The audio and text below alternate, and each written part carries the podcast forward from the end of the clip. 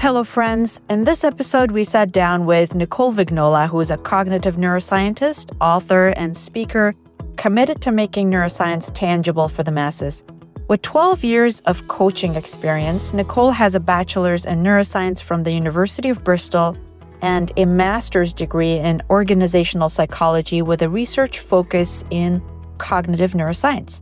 She works with organizations and individuals to teach them how to better understand their unique physiology, providing them with practical tools and science backed methods to improve their mental health, optimize reflexes, and reach peak mental performance enhancing their daily lives and their careers. Through creating healthy habits, Nicole helps people best support their mental health, manage their stressors, and make better decisions. Her first book, Rewire Your Neuro Toolkit for Everyday Life, is coming out in May 2024. It was a pleasure speaking with her, and we hope you enjoy this conversation. Thank you for joining us. Nicole, thank you so much for joining us. It's so wonderful to see you face to face. We've been wanting to do this recording yes. for a while and there's yeah. always something happening. So we had to adjust our schedules, but we're so grateful for you to come here and speak with us and share your incredible knowledge with our audience. I mean, uh, Thanks. usually when we when we meet people and we want to meet people, it's because of the coherence we experience from your posts. Um, uh, there you get a sense, you get a gestalt, you get a feel of what's the driving factor behind the person's social media presence. Uh, you get a sense of desperation where somebody's just throwing everything, the bombs just to get clicks. You get a sense right. of a person that's so myopic that's trying to make that something meaningful. And then you get a sense of a person that knows their stuff and is creating material that is with that DNA behind the scene, True. and you feel the DNA. And and uh, to be honest, that's what's been the the driving factor to to make sure that we can kind of get that into these conversations. Um, and and it's rare in social media because it's it's driven so heavily by clickbait, by by by seeing how many likes and stuff.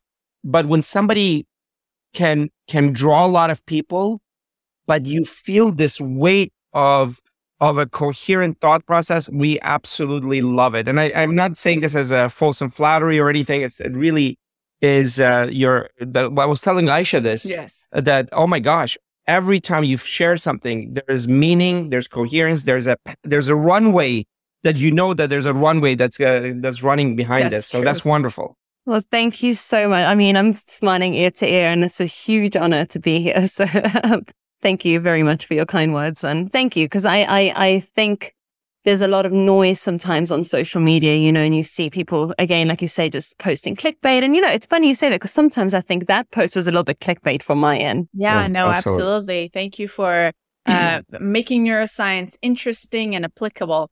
Um, I think I, I want to start by finding out, you know, what made you go into neuroscience. Uh, if you could give us a background story, because it's just fascinating. Well, first of all, there are not a lot of females in the uh, in the field of uh, neuroscience, and I love to see like a strong woman being there. Just give us a little bit of background on how you how you got into it.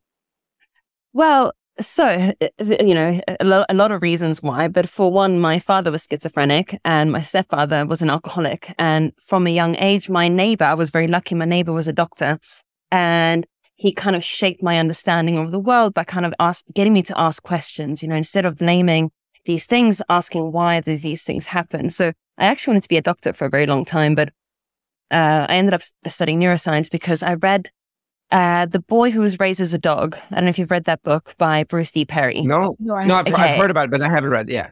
Yeah, I talk about that almost on every podcast I go. And that really blew my mind. It sort of made me think I want to understand humanity, but to understand humanity, I need to understand the mechanisms of the brain, not just the psychology. Not that there's anything wrong with psychology, but I wanted to get into the nitty gritty of the fundamental yeah. things as to why, you know, why we do the things we do. So in my undergrad, um, research, I did um, my dissertation in neuroplasticity and trying to understand sort of mechanisms between inhibitory and excitatory synapses and how they communicate on a nanometer scale. So I was sort of deeply fascinated with how we learn, how we integrate information on a synaptic level.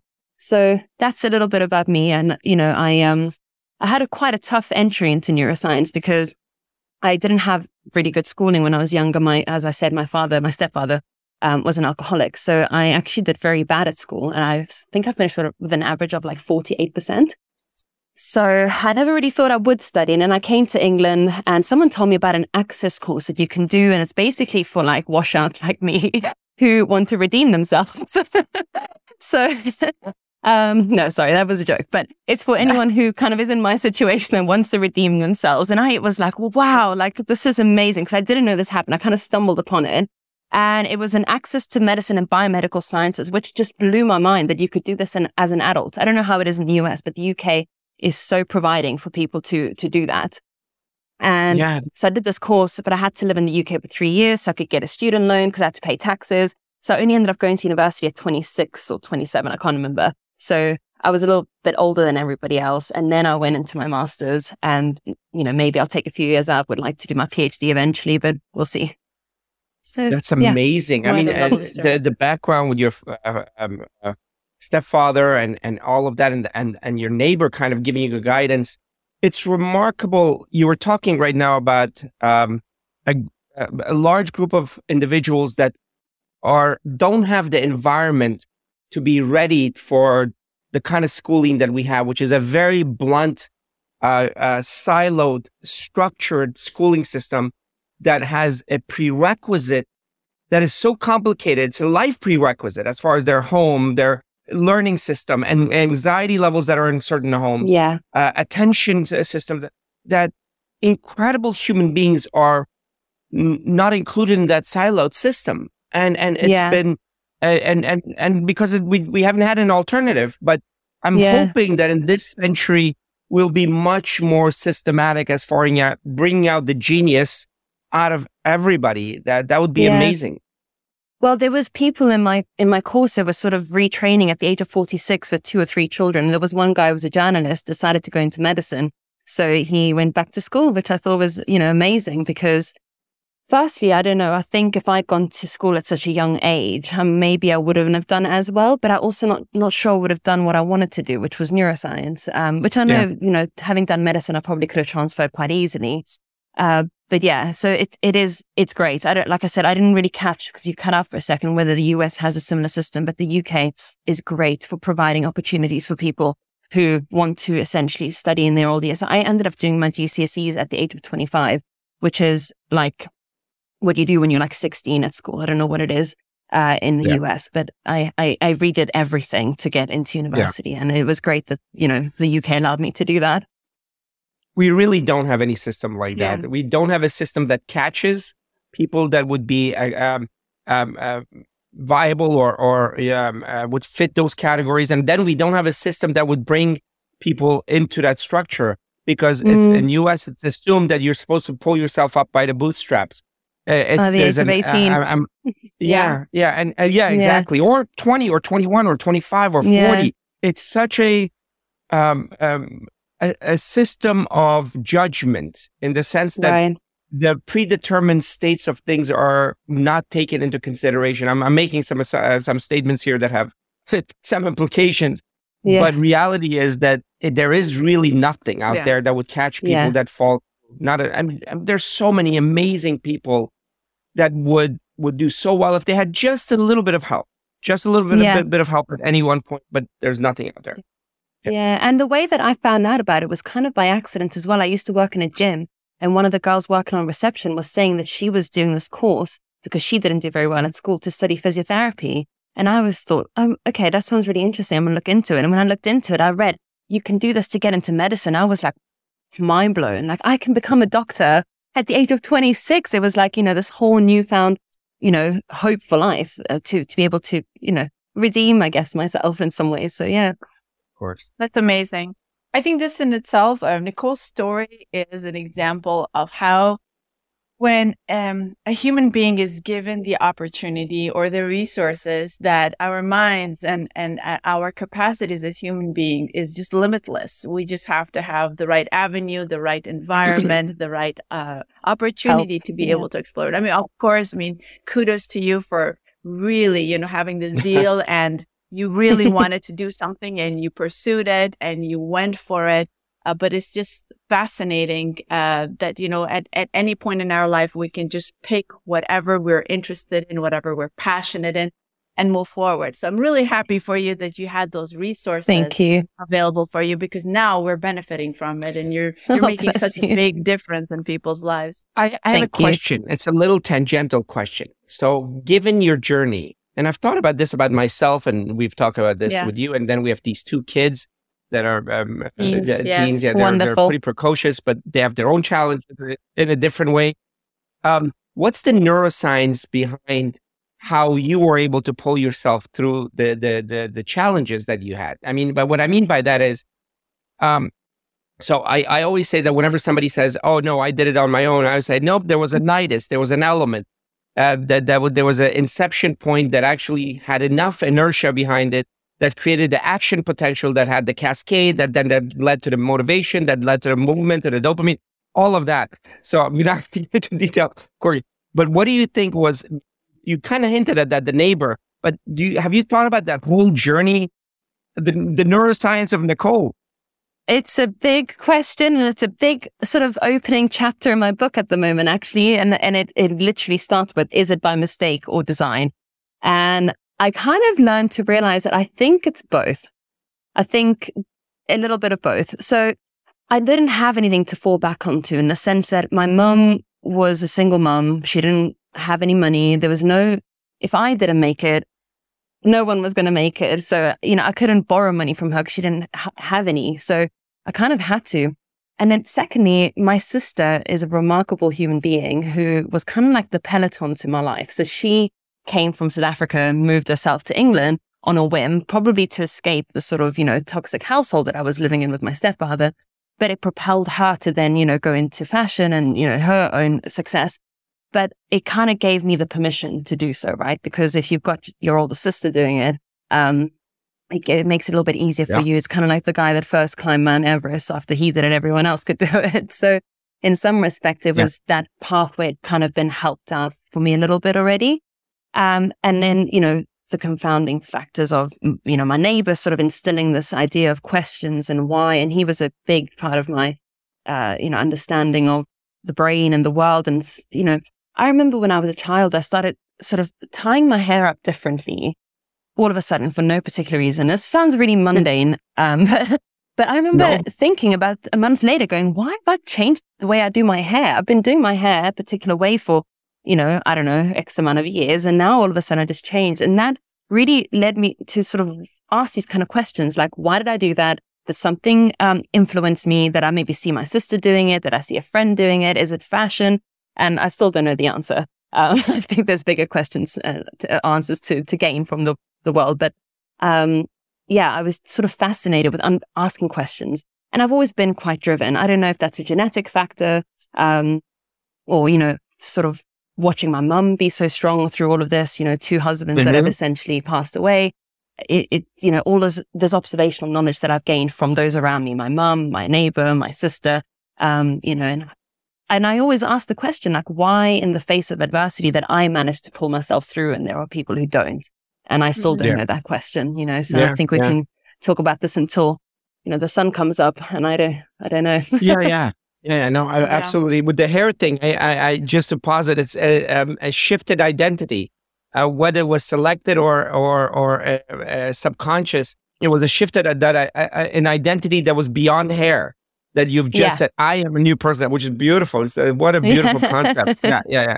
No, Yeah. I, I'm, I'm, I'm, the reason to me it matters because I think the the entirety of the world, and I don't want to sound bombastic, would shift if we if we realize that there are mechanisms that we can identify that can pull people in one direction. We have accepted that in public health in so many ways. We've accepted that in Mm. social sciences in so, so many ways. But in in some realms, we've just said, nope, this person is this way because they're such and such. And in reality, is if we determine if we're complex enough to determine the underlying causes historically and currently, we can really help people re-engineer their life. And it, to me, it is a core central issue. It's Yeah. it's a pivotal issue that that goes beyond myself.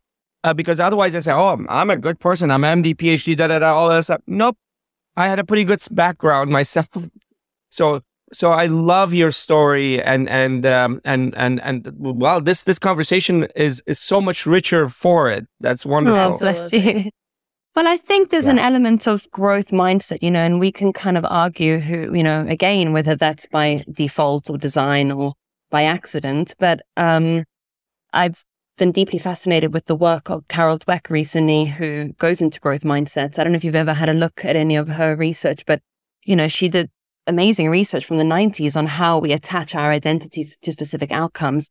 And perhaps, you know, and this is me speculating, I don't know if I ever had an identity because, you know, I was born in Italy. I lived there for 10 years and then I moved to South Africa. So I had to adapt to becoming a new person then, which was quite difficult. I got rejected in school when I first got there because I was kind of the weird kid with an Italian accent.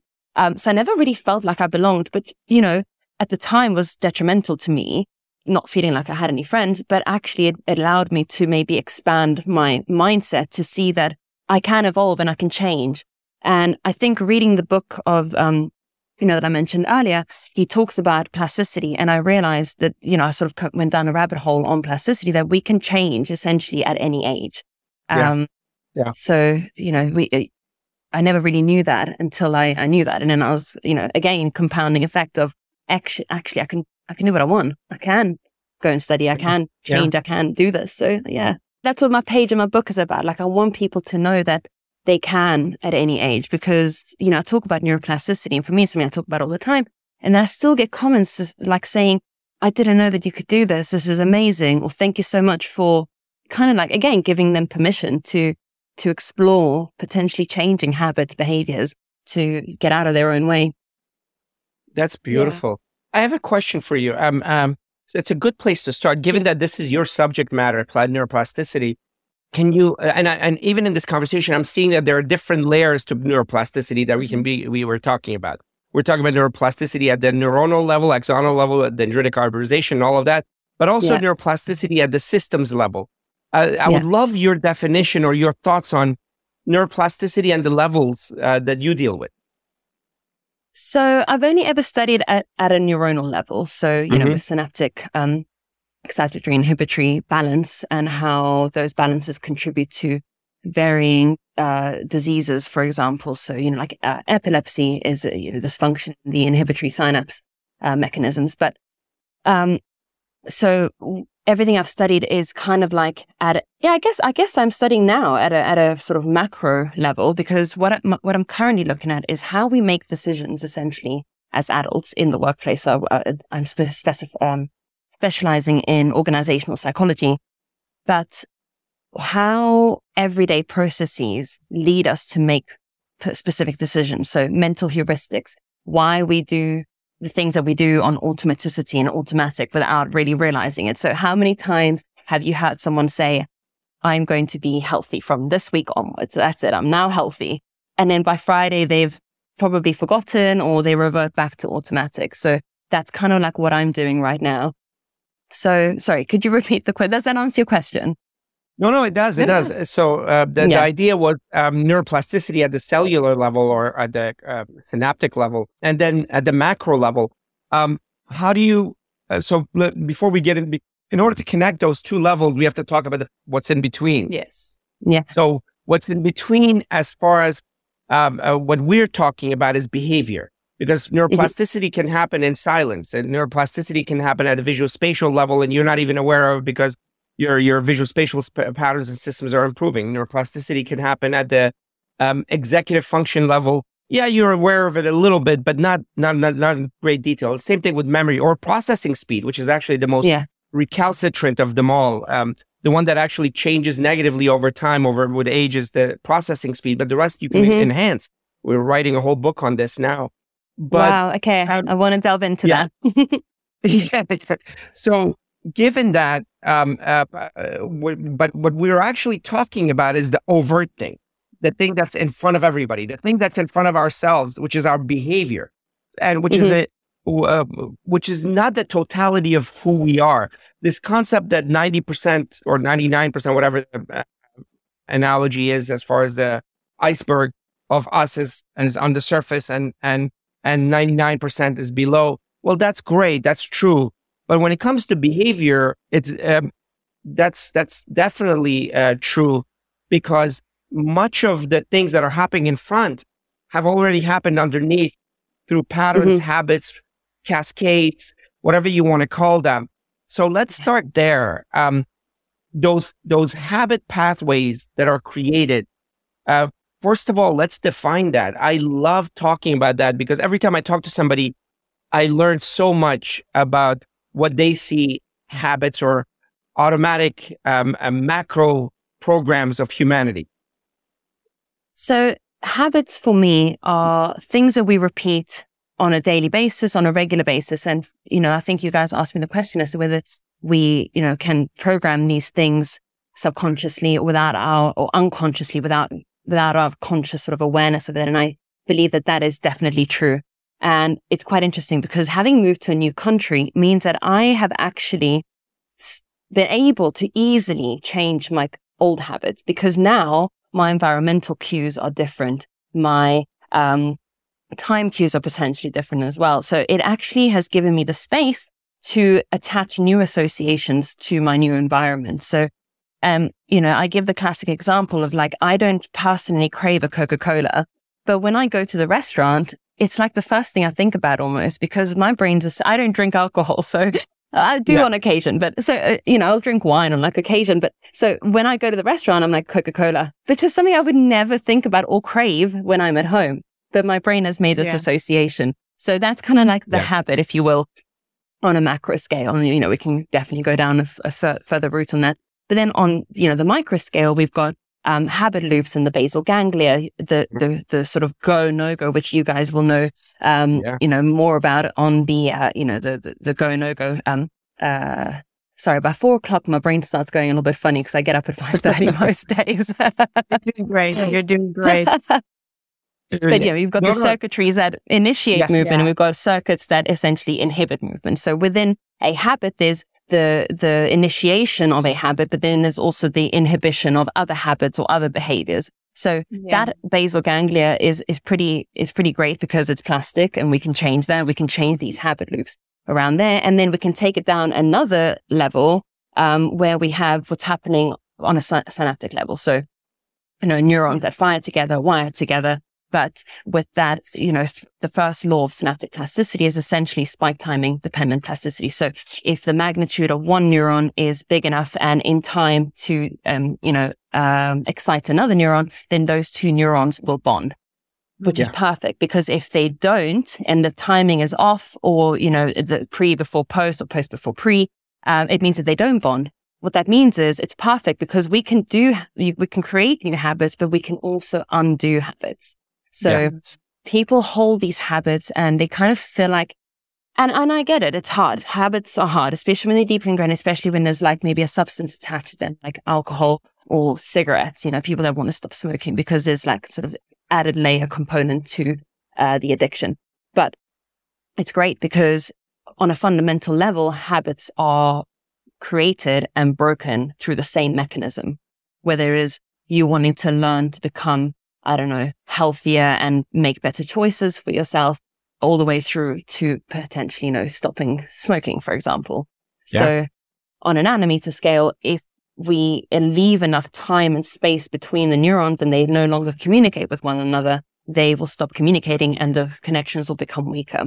And if you want to strengthen a pathway, again, it's just not just repetition, but it is repetition um, through the neurons that need to communicate with each other on a consistent uh, basis so that they can then strengthen a communication between the two neurons through AMPA receptor uh, signaling. But I don't know if you want me to go down that deep with the, no, no, with the mechanisms of that. But, yeah.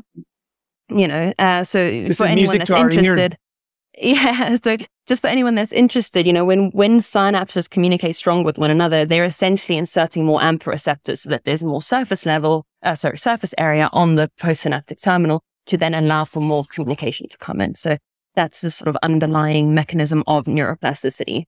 Um, yeah. Yeah.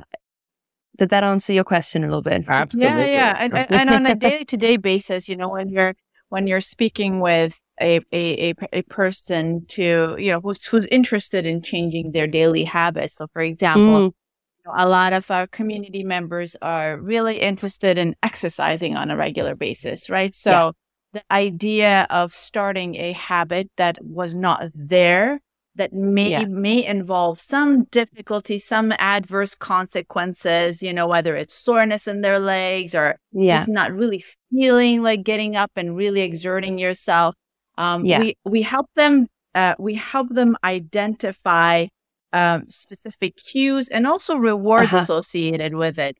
Um, but like you said, I think it has to fire, the, the neurons have to fire together, which essentially means that there has to be a repetition aspect in that activity for it to become a solid habit. Exactly. And the beauty of it is that, you know, in the beginning, it's going to be mentally taxing. Again, we can go back to mm-hmm. sort of iceberg level where we as- assume that 10% of our processes are conscious and 90% or whatever, whatever the number is. I don't think we've ever landed on a, on a number unanimously, oh, no. but in theory. Yeah. So in the beginning, it feels quite hard to push a new habit because you have to actively think about it. Now, the underlying sort of rules for plasticity are that attention and intention need to be present. So that is acetylcholine and norepinephrine. So if you look at any of the research by uh, Michael Merzenich, I don't know if you've ever read any of his work. Incredible. He's sort of one of the, you know, yeah. And it, they, he did a fantastic series of experiments where they made pe- with tactile discrimination and they essentially made people um, place their finger on a barrel that had sort of these like dots on it. And when distracted, there wasn't any plasticity in the brain. But when they told them to pay attention and whether they could feel the difference in the size of the sort of spaces, they could, you know, um, they, they would see induced plasticity. So that shows us that we have to pay attention to the things that we want to change. So you, you know, most people will mm, kind of say again on a Monday, I want to become a runner. I want to become more healthy. By Friday, mental heuristics have taken over and the brain will revert back to what it knows best and what is automatic. And the brain is a machine that wants to essentially save energy for more cognitively demanding tasks. So it's not going to remind you to pick up a new habit. It's not going to say, Hey, Dean, I know you wanted to run this week. uh, also because as a conscious being, we'll sort of find excuses not to do that. And we can go down the route of motivation because I know you've asked that question as well. But, you know, making sure that we're getting those repetitions in so that we're essentially creating a new or changing the habit loop down to the basal ganglia level that it becomes an automatic thing. So I get up now, I brush my teeth first thing, which I hope everybody does. And most people do. They get up, they brush their teeth, they make coffee or whatever, in whatever sort of order that is. It might sort of deviate from person to person, but essentially you, you would be doing roughly the same thing every day. Unless you're in a new environment. So like when I go on holiday, yeah. sometimes I might brush my teeth after breakfast or whatever. Okay. That's but awesome. Yeah. So yeah yeah. So to implement a new habit, it, it, it needs to be that element of like friction before it kind of sticks a little bit. And yeah. that's the point where it takes a lot more sort of mental energy. Um, and that's what my research is looking at the moment is the amount of energy we sort of use awesome. on decisions. So yeah, it's pretty cool. But, um, you know, if it gives people hope to know that it will become, you know, ingrained eventually, it's one of those things like you get up and I feel off if I don't do my Pilates first thing in the morning because that's what I do pretty much every morning, Monday to Friday. So when I don't do it and I kind of everything feels a bit different, it's not a problem because I'm, you know, adaptable, but it's one of those things that I can kind of feel like I have not done my usual routine. And we like routine as humans. That's a great point. I want to ask a question from both of you. I think I'm interviewing Dean here as well. So, you know, we live we live in a world where, you know, everybody wants to be healthy everyone there I, I don't think there are a lot of people who just get up and say i really don't care about myself. I'm just going to let myself go. There are very few people like that but most people want to live a healthy life. They want to eat healthy. They want to exercise. They want to have healthy habits and they want to be the best versions of who they are.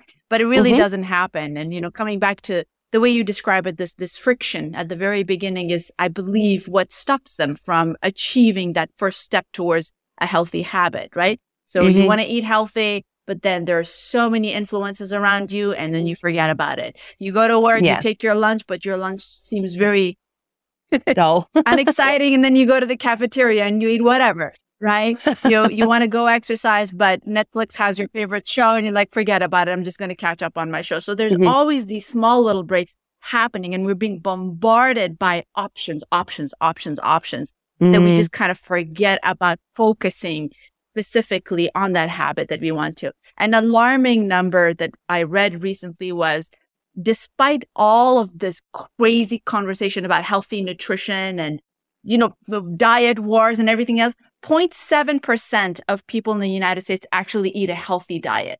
And it's like wow. not even like the op- most optimal diet. It's like a diet that has been, you know, watered down, watered down, and it's it's it's wow. it's okay, you know. 0.7 seven percent with everything wow. that we have. Yes, 0.7. Not even one percent of Americans actually eat a healthy dietary pattern.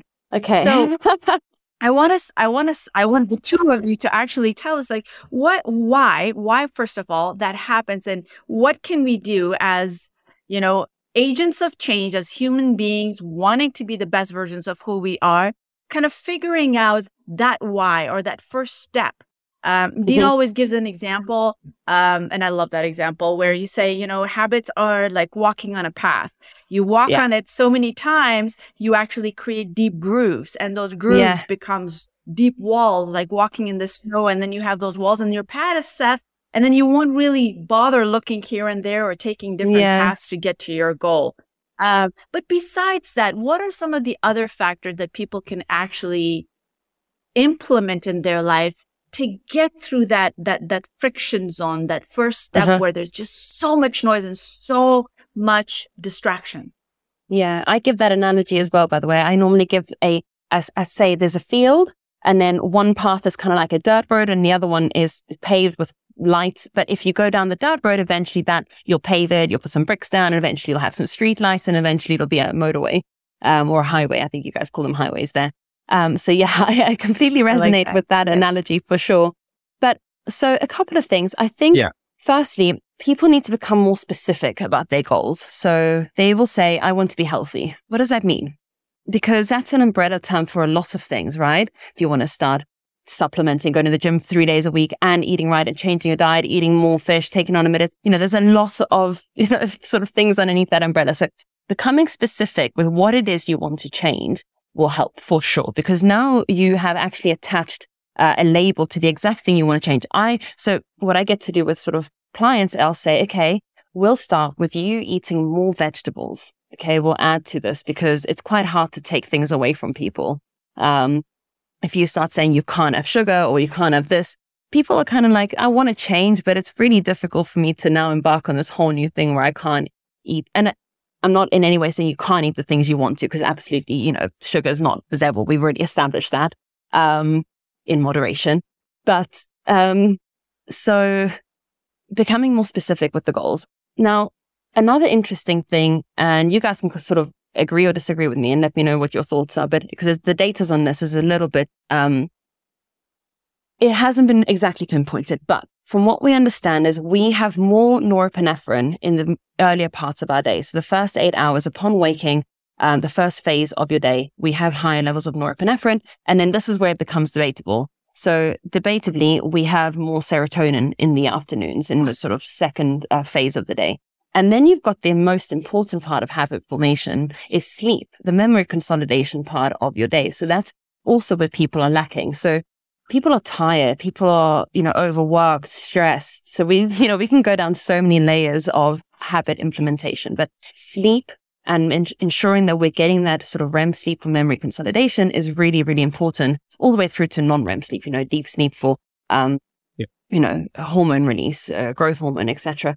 that will consolidate all the way through to synaptic level, right? So you can see how something as simple as sleep can, you know, be so effective in aiding us to create these habits. So all the habits that are essentially harder for one to achieve. So if you want to, uh, say you want to adopt a, um, a running habit and you also want to adopt a sort of visualization or meditation practice, those are your two habits that you want to, to uh, start, you know, changing under the umbrella of health. You would put the running in the earlier part of your day because your vigilance is going to be higher and your vigilance is going to be more decremented by the afternoon. So it's going to be harder for you to make the decision to go for a run after a long day at work. Your decision making skills essentially become impaired.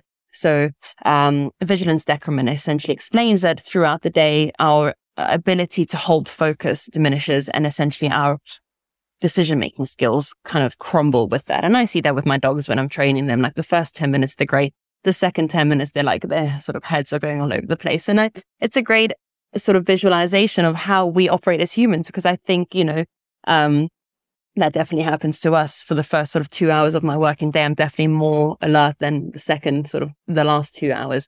So harder habits earlier part of the day, easier habits in the last part of the day. So that's where I normally tell people, okay, you want to be healthier. So what if you commit to meal prepping in the evening, despite uh, the fact that you want to order in junk food or watch Netflix and just eat a slice of toast with cheese?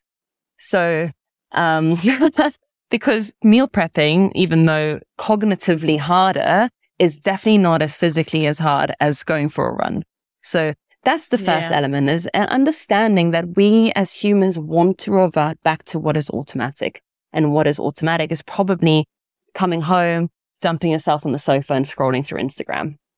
Now, with mm-hmm. that being said, when we do that, we also deplete our dopamine resources that put us in motivation drive to want to then meal prep. So it's easier then to make the decision to not do it because it's easier to lay in front of the sofa and want more dopamine that's sort of short term, uh, if you will, more like a short term goal, sort of like readily available dopamine because putting in effort for the reward doesn't really sit with our current wants and needs. So yeah. I think helping yeah. people Fantastic. understand yeah. all these things makes them also realize that there's nothing wrong with them. Because I think people put a lot of blame on themselves. They say, Oh, I'm lazy oh, I'm this, oh, I'm not motivated. But when they start understanding the mechanisms of why it is that we do these things, it kind of helps them to understand that they're not lazy. So now that we're taking away that identity that we spoke about in the beginning, where we're attaching the outcome to ourselves. You know, people that have been told they're super smart, when they fail, it sort of infringes on their beliefs of their intelligence and who they are as a person. In the same way that people who believe they are lazy when they then don't go and exercise or don't do what they said they were going to, it sort of um, becomes like a self fulfilling prophecy. So then they don't do it because they're lazy and they don't sort of they're lazy, so they don't do it. So I think that that's really important as in educating people and helping them understand that they have the ability to do all these things. They just might not have the right conditions. Beautiful. That's Beautiful. such a that's such an important distinction to make um, on a regular basis, and um, um, always um, also focus on uh, creating the identity that comes along with that action. Yeah. yeah, no, I, I love that. I love the the, the approach. Um, the way I I, I, I the same along the same way that you do. Uh, first of all, I take away judgment uh, yeah. from them, uh, the, judging themselves. I'm saying uh, because uh, it, um, almost makes scientists out of people, saying it's not about failure. It's not failure. Yeah. It's, if we just take our behaviors as data capture mechanisms, uh-huh. I, I'm trying to change this behavior. Like you define it clearly, define yeah. exactly what you're trying to get rid of and what you're trying to put into place, and yeah. be very specific.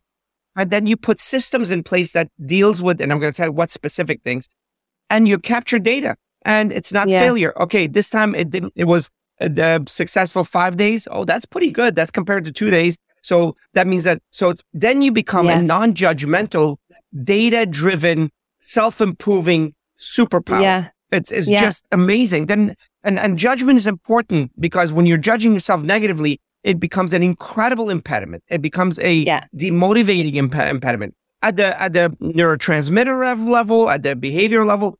And when you're actually seeing yourself as an ever improving data processing, vacillating mm. system that keeps improving, then it becomes incredibly motivating. But starts with identifying the behaviors. Mm-hmm. Once you've identified the behaviors, uh, coming back to the beautiful thing you said about attention, I say attention is the gatekeeper of all consciousness yeah. of behavior. Uh-huh. What is the thing that brings you greatest attention that and for more sustained time to be able to change behavior? And why do we fail is because this distractor, the distractor, the attention of the distractor is stronger than than what you've created in your system uh, that would get your attention for the new behavior.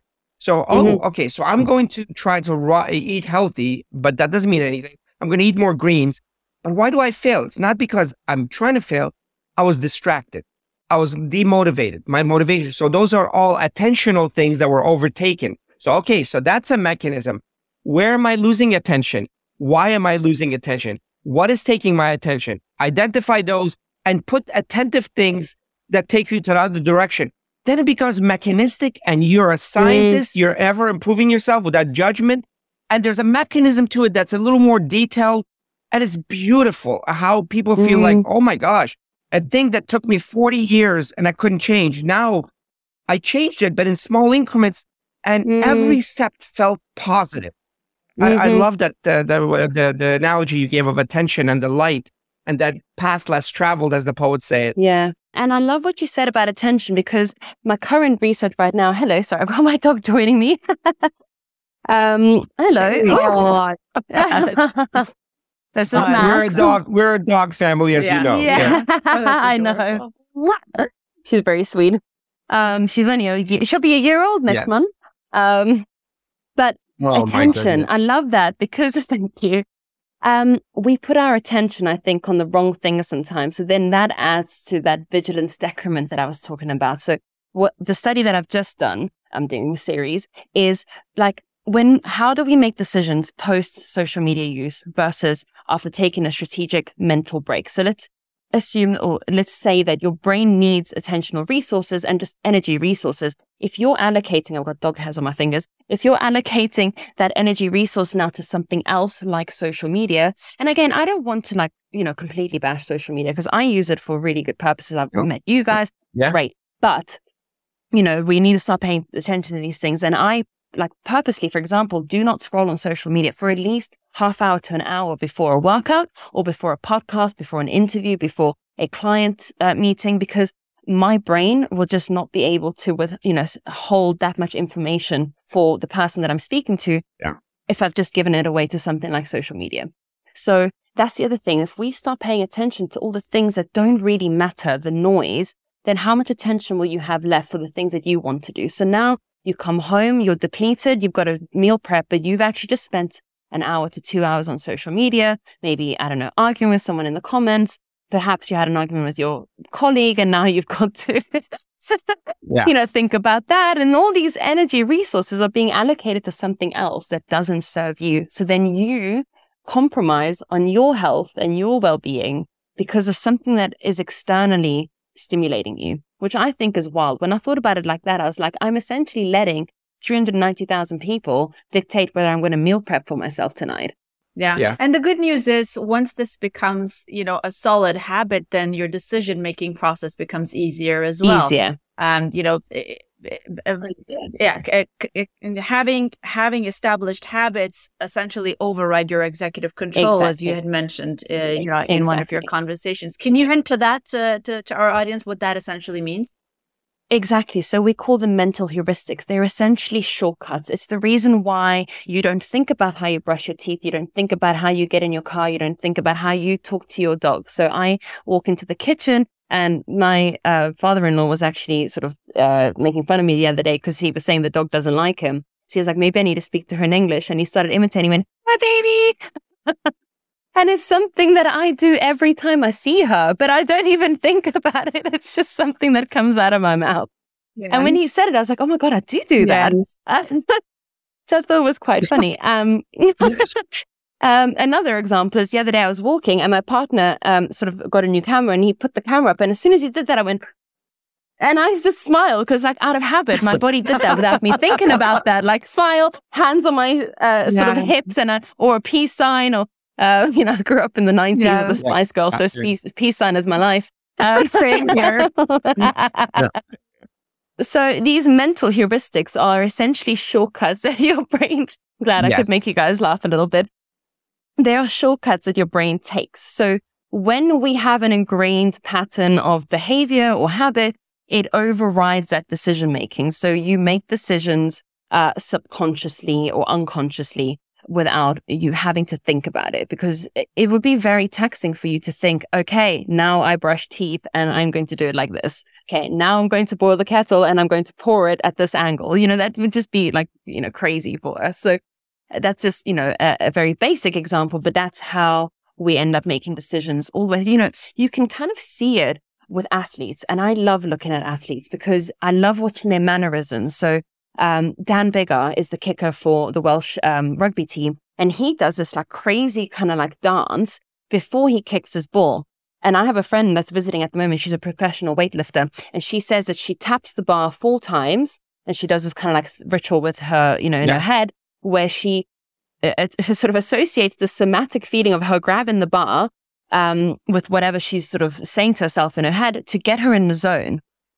And um, I love that because you can see how they are now embodying a different person to get rid of the decision making of how they're going to kick that ball so that it can become automatic, deeply ingrained. When they've practiced yeah. over and over and over. LeBron James has taken like 300 shots per day, apparently. Um, I think it amounted to like 56,000 shots in a, a, year. I don't know, I can't remember. Something crazy like that. But, and now it's something yeah. that yeah. just happens for him. He doesn't have to think about it when he's on the pitch running. The way he shoots that ball into the hoop is just something that happens for him on an automatic level. So uh, those mental heuristics, he's not choosing how he's going to throw the ball. It's just something that happens. So, um, in the beginning, we have to make these decisions. We have to say, I'm going to do this. And then by the end of the sort of, I don't know, month, it's something that just happens. Sorry, Dean, you were going to say something. Yeah, no, no. I, I, I, I might be going on a tangent, but that's that's my nature. That's what the podcast I, is Yeah, for. this is yeah. important. so, my question to you is: Yes, there are certain things that stop and start at the mental heuristics there are are there and my belief so i'll tell you my my perspective i think everything is habit driven everything yeah even our our political thoughts our our our our, our conversations we're, we're having the only thing is the, the final steps of the mental heuristics that have been set in place are more overt and are the 10% or whatever number we will decide at some other yeah. point is over the ice you know the, the, uh, yeah. the water and the, and the and the heuristics have started and have been laid out everything. And and the importance mm-hmm. of that is it's a uh, I I I hate the word humility or hubris because they're just words that are don't have thought behind it. They're just silencers of conversation. So instead of that, but scientifically, it brings some humility to the fact that all our behaviors have heuristics that can be adapted, that can be improved, and shouldn't be assumed that have been thought out. And it really, and even in a political sense, where all this divide in the United States world, mm-hmm. it pulls people back and say, "Oh, let me question my heuristics that that yeah. manifest ultimately uh, as a, as a final byproduct. Let me go yeah. back to the heuristics that that were laid down when I was a child." So, yeah. sorry, very tangential, but it's to me, it's no, such an important thing. Do you think that habits or habit loops are in everything? And so I was going to say, I actually love that you brought that up because it's so relevant and it's a big part of my book at the moment. So, you know, the observational knowledge that we gain from our parents and the way that they maybe criticize themselves yes. or talk to themselves or talk to other people. Um, my mother came to visit me a couple of months ago and she was in the car getting really aggy about something. And I literally, I looked at her and I went, Oh my God, I can see why I spent the majority of my 20s trying to regulate my nervous system to not behave like that in stressful situations. because she does that. She gets really panicked about silly things, which is yeah. something I used to do. don't do it so much anymore. But it's crazy because I could yeah. see myself, well, I could see myself in her or her in me. And I was like, wow. And that's, that's just it, right? That, so this is, um, slightly not scientific, but I'll mention it anyway. And there's a um, Venezuelan tribe called the Yequana tribe, and they believe that the first 18 months of a child's life, they should hold the baby continuously.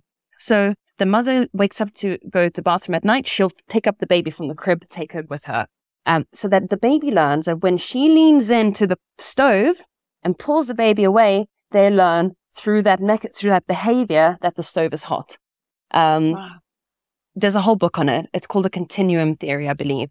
Uh, it's mm-hmm. not very scientific because it hasn't been proven, but I love that. And I, it, it sort of poses the question as to how much we absorb from the things around us, the things we're in sort of interacting with, the media we're watching, the political stances that the people around us have, the way that people do their hair that then sort of, you know, influence me to do my hair differently. I still will never know the answer to that question. But, you know, so all the observational knowledge that we gain from everything that we're interacting with essentially is creates a database of what you should be like, which to me is wild that we have essentially been conditioned by everything else around us, not ourselves yeah. in our childhood. Yeah. Then yeah. we turn 18 yeah. and we realize, you know what? I go to university. I can do what I want. And hopefully people realize their true potential by realizing that they can change that maybe the way they are is not something that they condition for themselves, something that their parents condition for them or their peers, their teachers, their friends, family. How many people do I know that go through life thinking, I'm not smart enough. I'm not creative. I'm not this. I'm not that because people told them that when they were children. Yeah. One of the uh, things that we talk about, and it's more on the psychological research side of things, is that uh, one of the most important concepts is managing change. Um, mm. All leadership is managing change. All growth is managing change or comfort with that change or not getting anxious with that change. People yeah. learn that aspect or they're conditioned with that aspect of um, uh, dealing with adversity in home at home. So no MBA program, Harvard, Stanford, MIT, Oxford, none of them will be able to outdo the things that you learn with, with your ability to manage uh, uncomfortable situations, to manage mm-hmm. um, uh, adversity, to manage change better than what you did in the first 18 years of life. So if there's anything I want to talk to the families is about that is more important than anything as far as the child's leadership or growth. Uh, whatever, whatever you're doing that's making you grow, that's leadership. That's change. That's managing yeah. change. The rest is management. Is learned on how you as a parent dealt with adversity. A car yeah. had an accident. There's one person that goes crazy and, and, and panicking, and another, okay, let's pull the car to the side. Let's fix it. Yeah. There it is. That's your MBA right there. Yeah, yeah. And and I think going cycling back, I love that because I think cycling back to your question, even I know my, I sort of said my mom was very panicky, but in big situations, she's always been really good at being like, "It's okay, we'll figure it out." Her underlying theme to life is, "It's okay, we'll figure it out." So maybe that's you know adds to the that. question you asked earlier yeah. as to why I ended up being able to kind of do what I did and and come to the UK. So yes, because change is the most important part of life, in my opinion, anyway. It's the only thing that's constant. What's that famous quote? Yeah. Change is the only thing that's constant. And I think people fear change. So allowing people yeah. to be comfortable in that change is vitally important. So it's one of my talks is actually when I go into corporations, um, it's the sort of positive side of stress and how we can leverage stress to essentially yeah. be better and, and kind of reshape that. Obviously, there's, you know, a, a threshold to where that becomes chronic and bad and, you know, all the detrimental things. But, you know, on a fundamental level, stress is the reason why we're having this conversation in the first place, right? Because we need an element of arousal to be cognitively present enough to even talk about these things. So, um, yeah, I love exactly what you said there about sort of teaching people that they can change through adversity and, and embracing the change. You know, one of the biggest challenges as a, a parent, a, a parent yeah. who is a neurologist and a scientist who knows what's going on in their children's brain, has been just that of how how to reflect uh, living in an uncomfortable situation to two human beings that are separate from you, but they're your children, and you want the best for them. So, in many ways, um, I've had to change my way of reacting to adverse situations or something that was very considered normal for us because I've learned it from my parents. My parents were amazing people, but uh, this this reaction to a stressful situation was something that I never learned early on in yeah. life, and so panicking when something went wrong and being a little over controlling about a situation was quite detrimental at the beginning. And I've learned how to not react like that. And it's been a really freeing experience because it reflects on everything else and every other field as well. So, yeah. um, you know, and, and, I continue to learn that. Uh, and I think that's the, that's the case for a lot of parents who are interested in, in, in raising children that are comfortable with the change, changes around yeah. them, the, the, the, the, the word that you chose. Um, and I think once you're comfortable with an uncomfortable situation, that allows for you to learn more, to to uh, uh to, to create better memories, explore, to explore and be creative. I mean, at the end of the day, we want human beings to be creative, to make better decisions, to make, you know, to, to essentially grow. And growth will never happen when you're always feeling challenged and feeling stressed mm. in a negative way. Yeah. Yeah. No, no, your, your story, um, uh, of how, you, you know, the, the element that you brought about your mom, it, it, you know, to somebody that might sound like a small thing, like it's okay. We're, we're going to be okay. Yeah. That's yeah, huge. That that that's huge. huge. That's the that's the mechanism. Yeah, uh, of yeah. not panicking, there's a pathway. We'll, we'll, we'll work our way through it. And that's a, that's a very important thing. I know that we get into the, the nitty gritty of the dopamine and the serotonin and the, uh, um, um, indirect and direct pathways of basal ganglia. I was going to talk yeah. to you about, uh, in, in Parkinson's. Yeah. Uh, in yeah. Parkinson's, we put these deep brain stimulators and now we are able to actually, because in different spots of those wires, you can turn it on and off and you can see behavior wow. changing and motivations changing and, and all of that. So it's beautiful how we're learning about human behavior being, um, such a, um, uh, uh, my daughter's taking electrical engineering and biomedical engineering. And wow. it is such an electrical system that's easily maneuvered and changed because we see it on, on patients with dope, with Parkinson's. Yeah. Yeah. And they've done experiments that when in different parts of basal ganglia, because in that pathway, there are different elements of on and off, right? So uh, yeah. there's the indirect pathway and then there's the, the direct pathway there. That yeah. by, by switching just a little bit, stimulating this part, an entire motivational cascade changes. Yeah. Which is yeah. remarkable. And we see this in our, yeah. in our patients on a regular basis, or um, uh, addiction pathways are turned on all of a sudden because you've uh, turned on the dopamine pathway, you've given, given yeah. them Sinemet, or you've turned yeah. on the dopamine pathway electrically. It's it's yeah. just remarkable. Uh, a quick funny story. I know this is going off on a tangent, but I first year university was doing the direct and indirect pathways, and I obviously you go into the exam room and they you have to write an essay, and I memorized that indirect and the, whole pathway. I knew the whole diagram, which to be honest I can't remember now off the top of my head. It's so painful, knew, isn't oh, it? That's a painful. Oh that's God. a painful. Yeah. To anyone that is listening, please go and Google yeah. it and you know entertain yourself. So I memorized no, you know this whole thing. we'll, we'll include the picture here. Yes, we'll actually add it to the podcast notes so With my face. because no, this this this this essay is this story is going to blow your mind. I memorized this whole diagram. I knew it back to front. I knew everything. I was so ready for them to ask this question. They asked about motor control and they uh, wanted me to answer something else. Basically, I didn't answer the question. So I went down the whole route of how motor control is now initiated by the basal ganglia, which, you know, you can argue that it was correct, but they were like, no, this is not the right answer. I got 35% for that essay, even though every single thing on there was factually correct. I didn't answer the question. Hmm.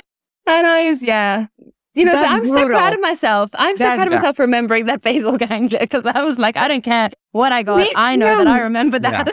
Obviously, the test was was not a smart test because they should have known the totality, what you've done, what you've learned. That's a that's a tough pathway to learn.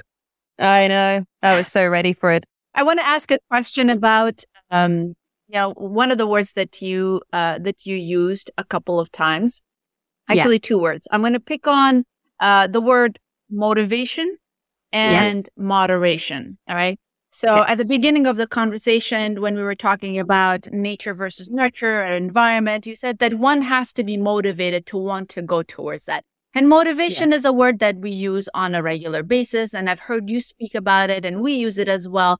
But I think we have to be cautious about it and perhaps, you know, yes, uh, oh, describe yeah. it a little more because it could, but it could def- definitely be and I'm pardon me using this, a very demotivating concept. Yeah, yeah, I wanted yeah, you yeah. both to explore on that. So, what Beautiful. do you mean by motivation, Nicole, when you're speaking to someone? I don't know if I do use motivation. Maybe I did. And if I did, I need to go back and listen into what context because I think motivation is is can be a very like you said a demoralizing idea that we need to be motivated. Uh, you know, there are obviously um, you know, reasons why people won't be motivated through neurodivergencies, through uh, yeah. you know, dopamine depletion, through people who have, you know, ADHD and, you know, plethora of other um, issues. So the word motivation, I think, has been, uh, I don't know if the word diluted is right, but maybe like negatively connotated with, yeah. you know, um, get up and do it. So yeah. I think I'd love to hear your your take on that, actually, Dean. What what, what yeah. are your thoughts yeah. around yeah. that? I know that you're you're you're right. It's been diluted. There's a place for it, but it has to be as it's the human journey, and there's a fight against the human journey. And it's always been nuance is a thing that people fight against because they think that they want to preserve what they were born with. Nope, we're going to change. used to change or become irrelevant. We're at the changes and nuance. We're becoming more and more and more and more knowledgeable about the nuance of humanity, human expressions, human behavior, human human elements, and motivation is just one of those concepts. Motivation is not a thing that you have or you don't have. Yeah, I mean, yeah. on the big picture, you do. But what are the things that get you moving in a direction that you want to move or you should be moving? Um, yeah. um, if a person who's a drug addict and is not motivated to change, so we don't say, "Oh, that's him." No, because that's actually detrimental to his or her life. Um, yeah. So we have to find out what are the mechanisms that would motivate him to a different direction, and yeah. what are the mechanisms that are motivating him in the given direction. And that means mm. that that that definition in itself actually breaks it down, which means what are the things that are making him attend to the addiction? What are the mechanisms that are making the addiction available? What are the mechanisms that are inhibiting the path of change? What are the mechanisms that are not highlighting the mechanism and profit of change or uh, the, yeah. the, the economics, neuroeconomics yeah, of change, yeah, as our friend Paul Zak would say? Uh, and what are the, uh, and uh, look at this, that's a lot of work. Oh my goodness. And then somebody said, uh, I, I hate the concept. People say, um, uh, you know, um, if, if it's not simple enough, it's not, it's, it's not worth it. No, life is complicated and motivation is complicated. We really have to break down the things that highlight the good motivation or or the or the wellness, if, if, if yeah. more general uh, sense, wellness motivation made motivators of that person. What are the elements that could highlight it more? What are the elements that are de de-emphasize the negative pathway? What are the steps? Oh, even steps. A lot of times, most of us take this habit change as a monosyllabic one unit thing. It might not be. It mm-hmm. might be multiple breakdown of that that behavior, mm-hmm. the smaller steps so that they can move to the higher steps. Yeah. We yeah. often fail like people health. with a beautiful plan. Here's a habit. Here's the uh, stimulus. Here's the trigger. Here's the behavior. Here's the environmental thing. Mm-hmm. And here's the reward. I got everything settled. You're good. Go, go home. But yeah. no, for him or her, there were multiple other mini steps that must be taken into consideration. So the nuance and behavior and motivation is the is what we're doing in this century. And um, and I think it's going to be beautiful to figure out each of individual's nuance as far as the motivators, the min- micro motivators, micro demotivators, the attention grabbers, the attention, the rewards, the micro rewards, and and just because the world does not adapt to our immediate uh, knowledge, it doesn't mean that we should ignore the world. so yeah. I think that's where we are. and and the people that are doing that kind of work are amazing, lovely people like you who are in the in the, into the trees and bringing that out, and, and that's that's going to be beautiful because it also takes the judgment out of people. That's true. Mm. Uh, it, it, the, the, the, arrogance of judgment or the ignorance of there's no arrogance. Yeah. The ignorance of judgment, saying that oh mm. that person is addicted. We don't even say it, but there's a judgment in that. There are yeah. mechanisms. Once we figure yeah. out the mechanisms, we stop with with silly concepts like he should just pull himself by the bootstraps.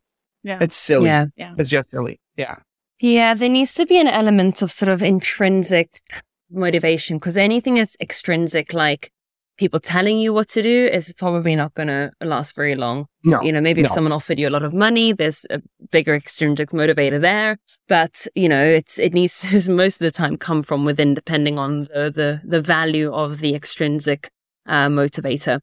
Um, there's a woman called, I can't remember her name, She's a female neuroscientist. Um, actually, you were saying that you there's not that many, but she's she's amazing. So I'll find the name and I'll send it to you. That's but she yes. does sort of yeah research into motivation and behavioral change, and she did an amazing TED talk where she spoke about how when the sort of stock market was sort of volatile, when the stock market was low, people didn't tend to log into their accounts as much, and when the stock market was high, they would log in more regularly.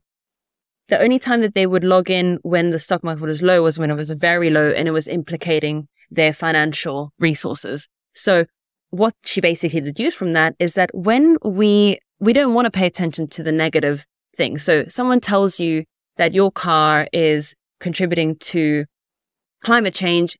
You might be motivated for a little bit of time, to change that, but really you don't want to hear those things. It has to come from within. So you have to say, you know what, my car is contributing to climate change. I should really change my car because we don't want to hear the negative things. So negative re, so n- negative uh, insinuation or negative kind of uh, uh, gestures or um, subliminal hints, negative ones, they don't tend to, yeah, they don't tend to work on humans. We need positive, which then yeah. sort of poses the question again, why do we berate ourselves when we do something wrong? Because it doesn't drive us to change. So the thing that we should be doing is self-assessment. Why did, what, what was the reason that I smoked my cigarette when I said I was going to stop. So then you start looking at the environmental cues, all the triggers that lead you to wanting to do that. Because berating yourself about wanting to stop smoking would have worked the first time you did it if it was going to be a sort of uh, positive w- way to create behavioral change, right? So we know that small negative um, suggestions towards change don't work. Very bad ones do. So you will die tomorrow if you don't stop smoking will help. Um, or, you know, if, if your car directly impacts you and your health, that will probably make you want to change. But on a sort of, sort of basic level, we need positive reinforcement or positive information to make us want to change. And, you know, obviously that might not work for someone with an addiction because there's a whole sort of other added layer to that, which we already sort of touched base on. And that's the substance, um, you know, component to the addiction. Uh, but most behaviors don't tend to work if we beat ourselves up about it.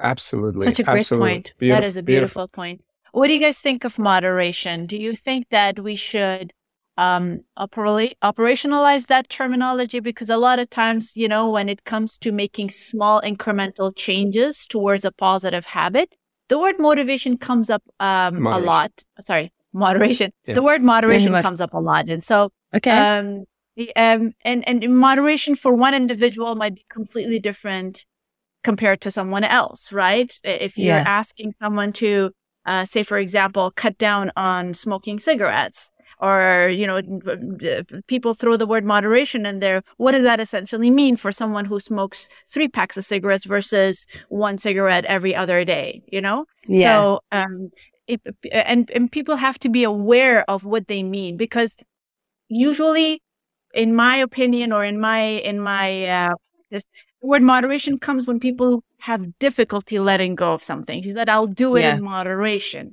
which means I won't stop it right away or I won't start it right away. I will do it mm. slowly and gradually. So I mm-hmm. think it would be important for us to define that better, don't you think? 100%. But I also think that it requires a bit of nuance because yeah. smoking, obviously, for me personally, I don't smoke. So moderation, it wouldn't exist in that context because it's not yeah. something that I would ever really do. Maybe if I was like very drunk at a festival, but even then, like I don't really drink that much to get myself to the point where I would smoke a cigarette. So, okay, so moderation for me yeah. in that context is no. But then, you know, would I say, I think you have to be self aware in yourself. This, this is the part where you have to apply these words and these meanings to your own personal life and instill self inquiry because moderation to me when it comes to, say, for example, drinking wine means when I'm at an event or I'm cheersing with my family ever so often, but moderation to somebody else might mean again every week. And then you get that kind of tip where it goes too far. So now you're associating moderation with every day. And we know that that's not good either. It's a very difficult yeah. question, Ayesha. I'm not entirely sure I know how to answer that. I love the I love trying. yeah, no, no, it's it's it's very interesting. And uh, yeah. may I posit a, a, concept, and and I would love your input, your brilliant input. Uh, I think we should. Uh, so moderate. I think uh, if we're hoping to change behavior, we have to have metrics, measurable yeah. thing. And mm-hmm. and and if we put metrics, and it doesn't, and it could be a moderate metric, but it's still a metric that's measurable and it's not loose then it, it takes away blame, it takes away uh, uh, judgment. Yet at the same time, it's a it's a marker that somebody can hope to hit, right? Yeah, yeah. Um, I think that would be a good a good approach. Um, and then at the same time, if people do something that's outside of that marker, it, it doesn't mean that we move the bar by by by by loosening mm. the confidence intervals, but by saying that's part of data, that's part of yeah. analysis. Yeah, we were. That, you know, uh, we were supposed to drink one glass of wine a day, and oh, during this time I drank three glasses. Uh, I'm not going to change my definition uh, because moderate. of that. No, yeah, moderate. But what I will do is figure out the situation that led to that and then I identify it, learn it, adapt, and so on and so forth. I think having measurable metrics without judgment just takes away so much pressure. Mm. Mm, and, and like also give, gives mechanisms. I, and I, I, I, it's worked with my patients where they feel like, oh my goodness, I'm not judging myself anymore. So that's, there is no judgment at all. But yet yeah. there's a mechanism that uh, every time something happens, I can work with that thing. That's a, yeah. that's a number. That's yeah. a, that's a tool. Yeah. And actually, it's interesting because last year I ran a group coaching course and there was someone who mentioned an app, and I'll have to find it and send it to you. But it allows you to be objective about your progress. I wanted to mention it earlier when you were talking about metrics and it, it because as humans, we tend to dwell on the negative. I shouldn't have done that. I'm not there. I should be there, but I'm here. That person is doing way better than me.